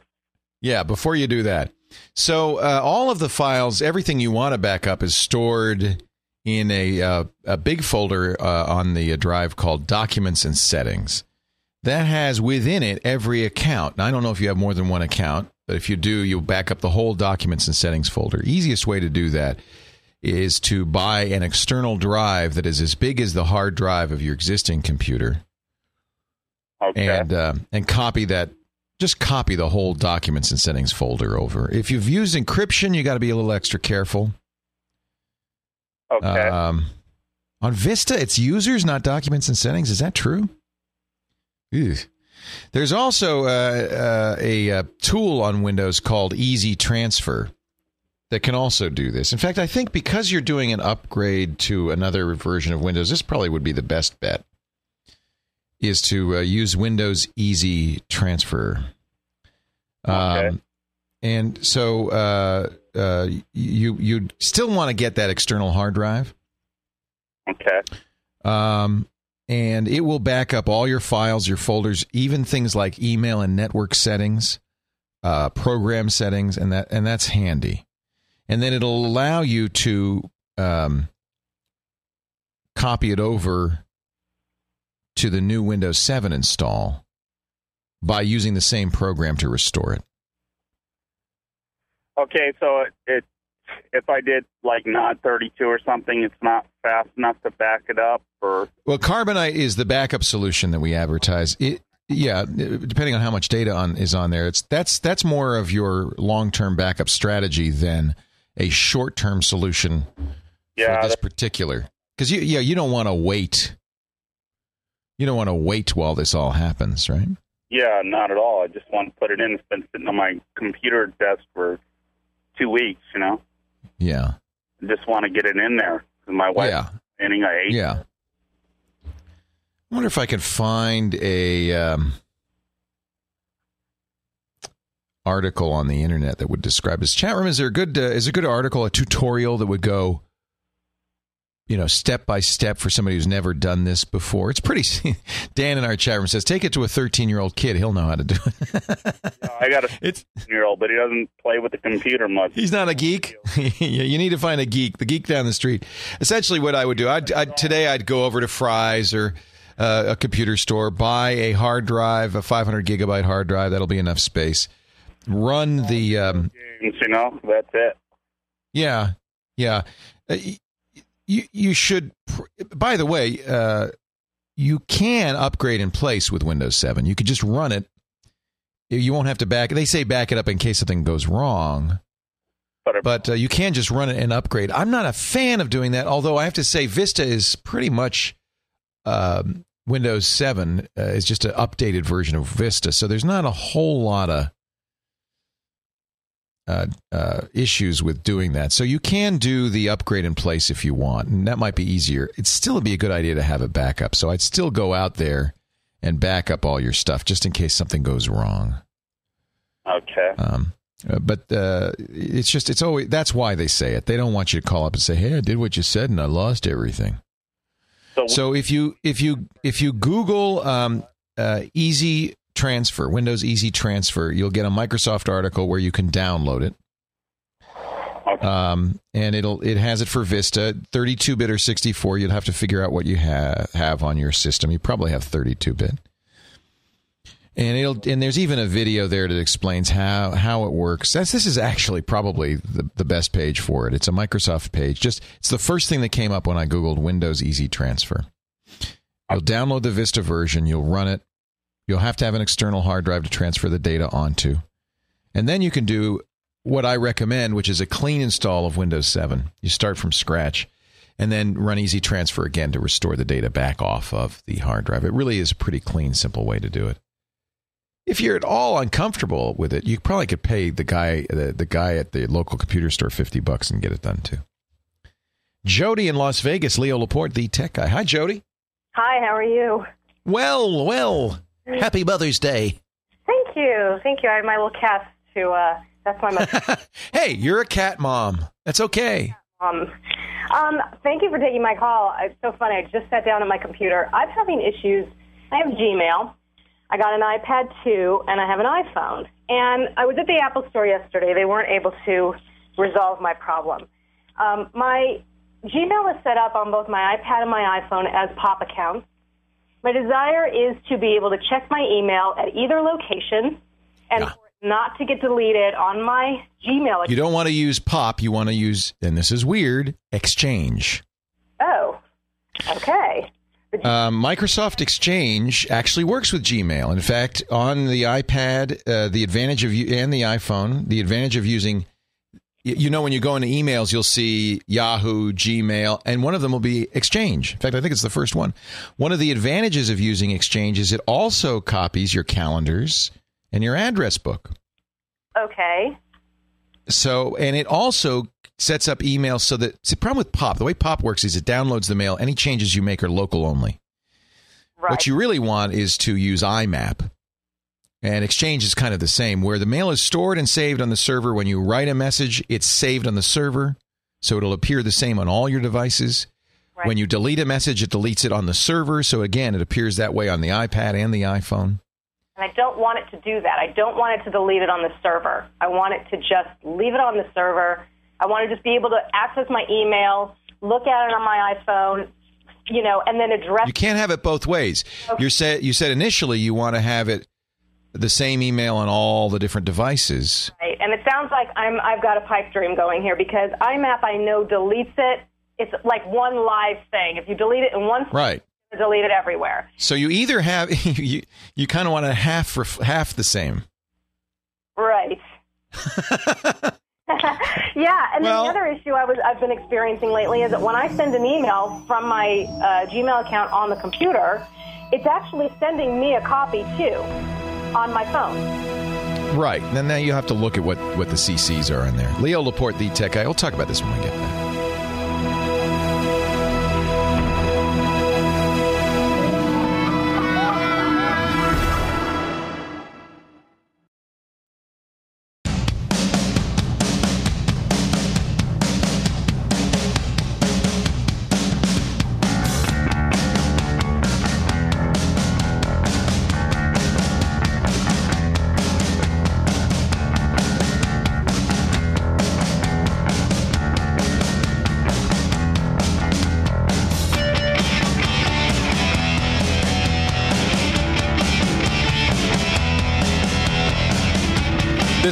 Tech Guy Show is brought to you by my internet's my internet service provider, DSL Extreme for high speed internet at an amazing price.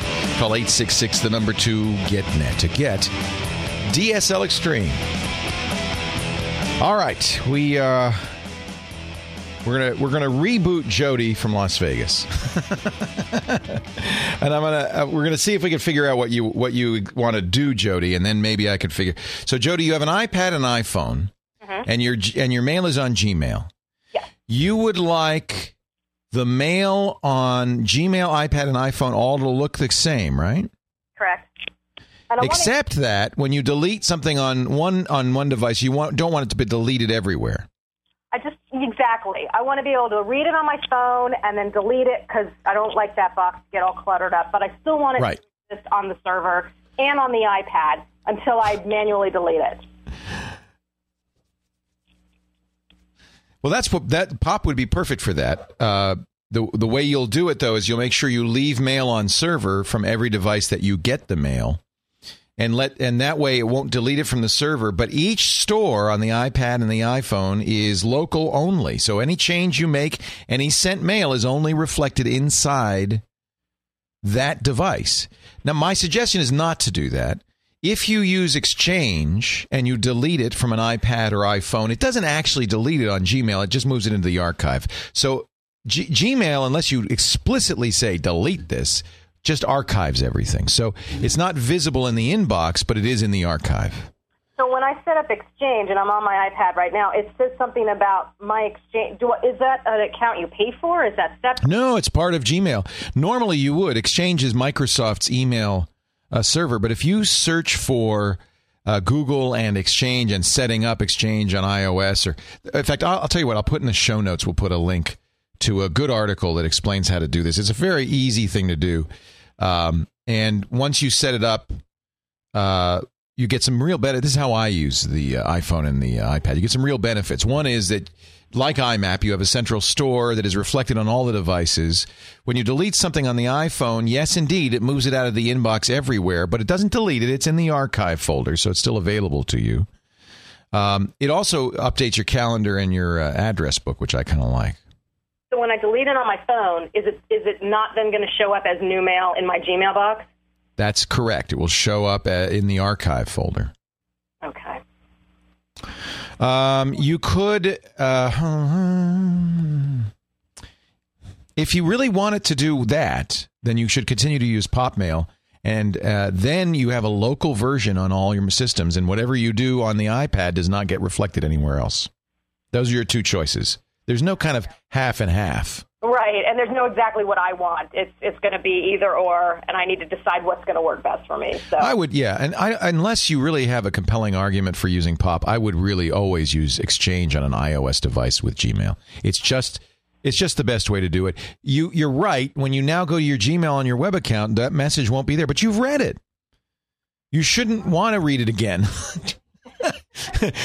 I'll tell you, a very important rule of productivity is touch everything but once. no, I know. Sometimes So once you process that mail, I don't want you going back to your inbox on Gmail and having to look at it again as if you've never seen it. You have. I know, I know. It'll still be there for reference. You can always search for it in the archive. Right. Okay, well then I'll check the show notes for that. Uh, for Yeah, there's a. We'll put a link. James, you put the link that uh, Dan put up there just a minute ago uh, for how to do that. The other, I mean, you can get really fancy. You could set up two Gmail accounts. You could set up filters. You could set up processing. There's are there are ways to do it. You could, for instance, have a Gmail account that is for the desktop only that automatically retrieves everything from your Gmail account that you see on every every device. That will those mails will stay in the inbox. They'll be cleared out of the second account, but they'll always stay in the inbox in the other account. I mean, you could do that with two Gmail accounts. yeah, true. Okay. All right. Well, thank you. You're welcome, Jody. I'd think long and hard about this. Is this is actually probably one of the hardest things to figure out. It's why people like Merlin Mann and Gina Trapani and Lifehacker exist, because nowadays, thanks to email and uh, constant text and you know access and Facebook and Twitter and all this stuff, we have this incredible flow of information, and managing it in a rational way is not easy. It's not easy, and and and so uh, it's nice to kind of think about it ahead of time rather than create an ad hoc system, which is what we all do. We all all did do it in the, from day one because it just kind of crept up on us. But uh, every every geek at some point should step back and say, "Wait a minute, how did what? Let's re let's re-architect our workflow so that it uh, wastes less time." And one way to do that is to have this rule: I will process each item of information once and only once. This is kind of one of the fundamental rules of getting things done. The getting things done. Highly recommend this. Dave Allen uh, wrote this book called Getting Things Done. It's geeks love it because it's uh, all about systems. But it really does help in getting things done. And uh, a couple of rules. One is that you need a safe, trusted place to stick everything that you have to do. If you think of every task, everything you have to do as an agreement you've made with, with yourself or somebody else to do something, you want to keep those agreements. You're making those agreements. You need a system that will keep track of those agreements that you can trust, get them out of your head because the problem is you think of them at times when you can't do anything about it. So it, it just messes up your mind. He says you have to have a mind like water. And this is all about having a Zen state where you don't have to think about whether to do something. You've stuck it in a trusted place and then you have a system for reviewing it. And the idea is to, when you get that email and you process it, you process it once, you handle it appropriately. You either act on it right away, you defer it, and by putting it in a place where it says, this is something I need to act on, or you delegate it. You get it out of your inbox. But don't leave it there so you can look at it again. That's a mistake. that is really, that is, I, you know, I, everybody gets to do what they want. You can have any system you want, Jody. But just from bitter, bitter experience, my suggestion is get it out of there. Get it out of there. And you do need it. Sullivan's asking, well, how do you review it? Well, you do need a review system. So what you do is you get it out of your inbox and you process it. You either do it, you delegate it, or you put it in this place where you put things that you need to do. And you review and that place is your is your key to your to-do system. And that thing is set up so that you review it daily and weekly and monthly, and you uh, and you have this kind of con- you know continual, reliable system that will let you know what you need to do next. Really do recommend getting things done by Dave Allen. It's a great book. You can get it uh, in the bookstore. Every bookstore will have it. You can get it at Amazon.com. You can. There's audio versions of it. You can get it on the Kindle. It's uh, very simple. Uh, the problem, I have to say, one of the reasons geeks love this is because it's all about setting up systems. And geeks would far rather set up a system than actually do anything. And I'm guilty of that. From the Palm Pilot to right through to the iPad 2.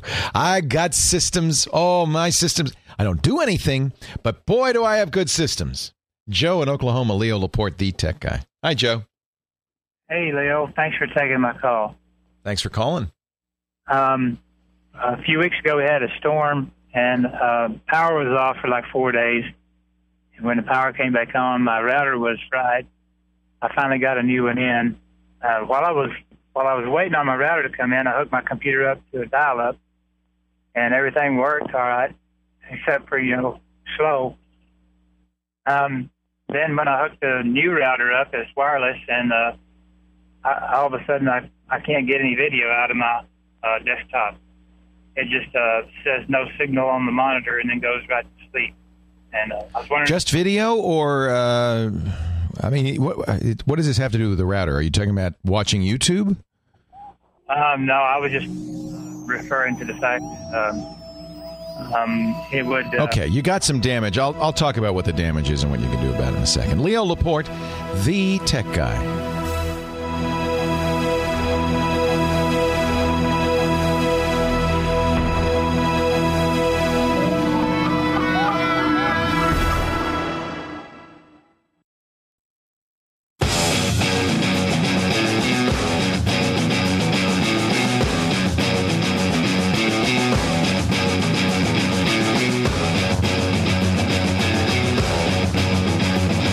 Laporte, the tech guy. 8888. Ask Leo. Joe in Oklahoma, big storm hit his computer. fried his router. Right there, you know, okay, we had a bad power surge, right? The router got fried because this often happens. Power's out for four days. When it comes back on, it frequently comes on um, uh, in a wave. If you think of, uh, if you use the metaphor uh, of water in a pipe, electricity is somewhat like that. And uh, when you first, when the power comes back, it's like a big surge of water at high pressure. And what happens with electrical components, particularly solid state electrical components, is that high pressure electricity, boom, can can blow out chips, can fry chips. Uh, so if your router went out, all right, your router was connected to a computer, that surge didn't stop at the router. It's a tidal wave. It goes right into the computer and probably fried some other components. Video's not working. Maybe your video card got damaged.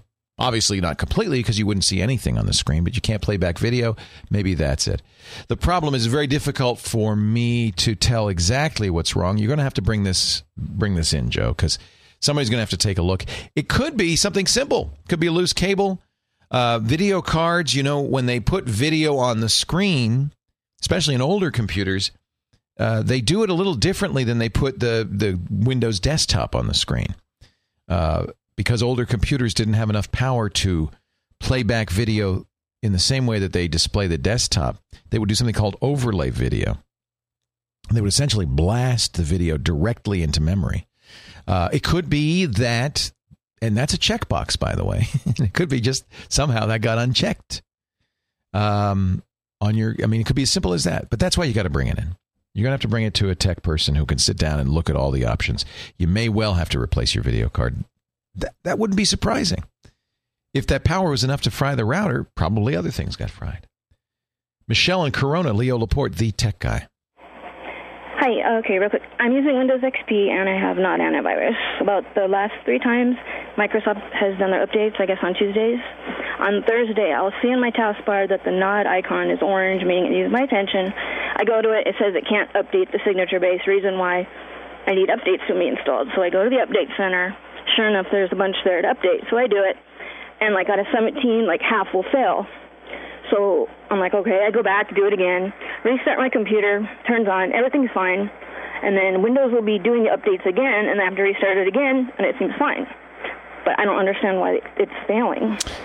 Uh, not sure. Uh, it's certainly you're doing the right thing, which is not giving up. You're being nice and tenacious and saying, "No, I'm going to get all those updates." Yeah, uh, and which is set to do it automatically, so that's all cool. Yeah. I, I'm not sure either, to be honest with you. I haven't seen that happen before, but it may be. Uh, you know, sometimes an antivirus needs a manual update. It can't just automatically download the updates. Usually that means that the antivirus engine itself needs to be updated. Um, I, I guess all I could say is make sure automatic updates for both Nod 32 and Windows are turned on. Uh, make sure you have plenty of free space on your hard drive. And it may be, in fact, that uh, some issues are going on with your drive. Um, and it's kind of hard for me to tell exactly. So um, I'm not sure. It's not a Windows Update issue, folks. Windows Update's working fine. I'm lo- looking at the chat room right now. Uh, by the way, Michelle, seeing what they say. It is a Nod 32 issue. I guess you could call Nod 32, and I'm just not sure what's going on in terms of the Nod 32 updates. Your your Windows updates are going fine, but your Nod 32 aren't. It does sound like there's some issues uh, with uh, permissions, perhaps, in your hard drive. But I, I be honest, I just I just don't know. I just don't know. Sometimes, you know, I, I apologize. I would love to be the magical solution for every problem that happens, but a lot of times, unless I can actually put my hands on the computer, I can't really tell. I'd have to mess around with it. And the last two calls are a good example of you, you need to mess around with it. Um, one suggestion I'm getting from the chat room, which is a good one, is to uninstall Nod 32 and reinstall it. Nice thing about the way Nod 32 works, it's account based. So you uh, log out of your account, uninstall, reinst- log into your account, reinstall. Usually that's pretty straightforward. Um, that might be a good idea. Uh, the orange you're seeing from Nod 32 according to uh, our chat room, says it's uh, it's because there's a Windows update that needs to be uh, done. Maybe that's the issue. And of course, your subscription has to be up to date. Once you know, it's funny. Uh, I got a call from the Nod 32 folks. Somebody had been uh, was really upset because their their system got bit by a virus and they had Nod 32 installed. And we we investigated. We found out that they hadn't paid for Nod 32 in three years. Uh, mo- unfortunately, this is the case with most antiviruses these days. It's a yearly subscription, and as soon as your subscription lapses, and they warn you many times, but if it lapses, you won't be getting virus updates there's no point in having an antivirus that is not getting updated because the real viruses you have to worry about are the new ones. Those are the ones that are spreading so fast. So if your subscription's out of date, do pay for the update. We just I saw some interesting Consumer Reports just uh, uh, in the June issue talked about antiviruses. I don't know if how thoroughly they. I'm not sure I trust them for tech information per se. Uh, testing antiviruses, particularly, is notoriously difficult. But they did say that they do not like Microsoft's Windows Security Essentials. And I've seen some people say it's not very good for zero day flaws. So if you're trusting the free Windows Security Essentials, might be a good idea to get a Nod 32 or something better.